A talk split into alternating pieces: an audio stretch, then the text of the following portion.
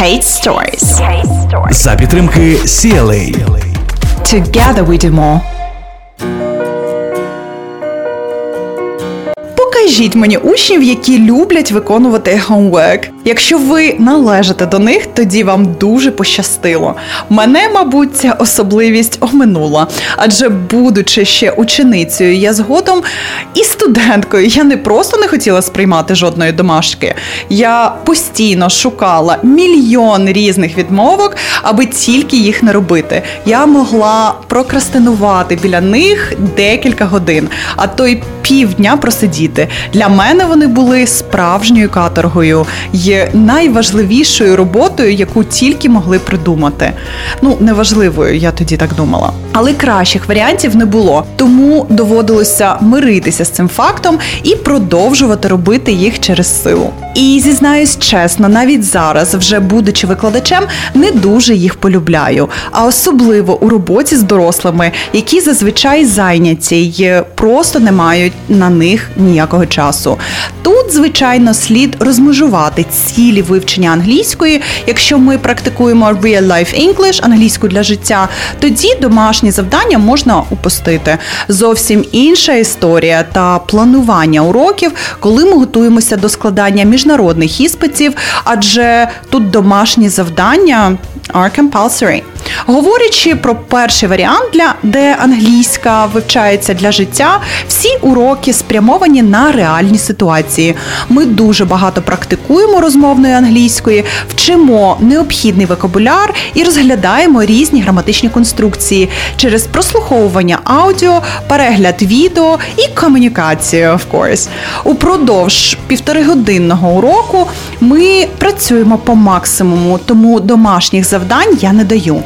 Інколи бувають такі випадки, що учні самі просять домашніх завдань, і я дуже дивуюся на початках, що його не потрібно виконувати. Але якщо такі запити є, я з ними погоджуюся і формую перелік вправ для самостійного виконання. І за весь час я сотні разів переконувалася, що з цим треба бути дуже обережним. Мені навіть іноді було соромно запитувати учнів, особливо які старші від мене, 앞으로 чергове домашнє завдання. Здебільшого вони починають ніяковіти мені у відповідь і пояснюють все нестачею часу. Один учень навіть сказав, що в такі моменти починає червоніти або почувається ніби в школі. Після таких слів я остаточно вирішила, що домашніх завдань мої учні не матимуть. Нехай вони просто кайфують від англійської під час наших занять і насолоджуються відсутністю домашки. Я вирішила піти на протиріч усім правилам, щоб моїм учням було максимально комфортно з вивченням англійської. Але в будь-яких ситуаціях бувають і винятки. Один хлопчина, з яким ми займалися, дуже наполягав на домашніх завданнях. Він їх систематично виконував, був неймовірно стараним і завжди просив задавати більше і більше. Ми з ним постійно дискутували і намагалися знайти якийсь компроміс, щоб не забрати в нього цей запал до вивчення англійської. Він навіть шукав додаткові завдання в інтернеті, щоб знати мову ще краще.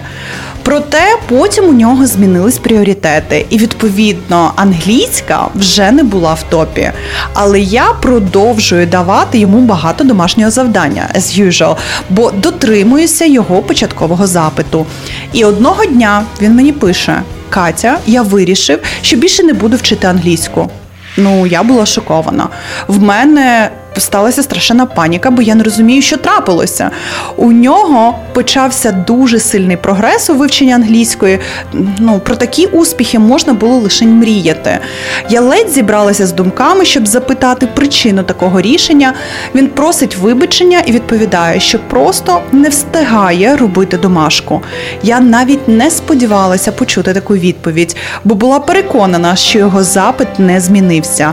Але я швидко владнала ситуацію і заспокоїла свого учня, що більше домашніх завдань не буде.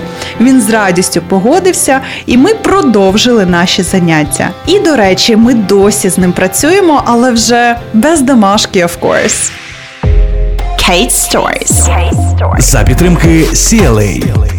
Together we do more.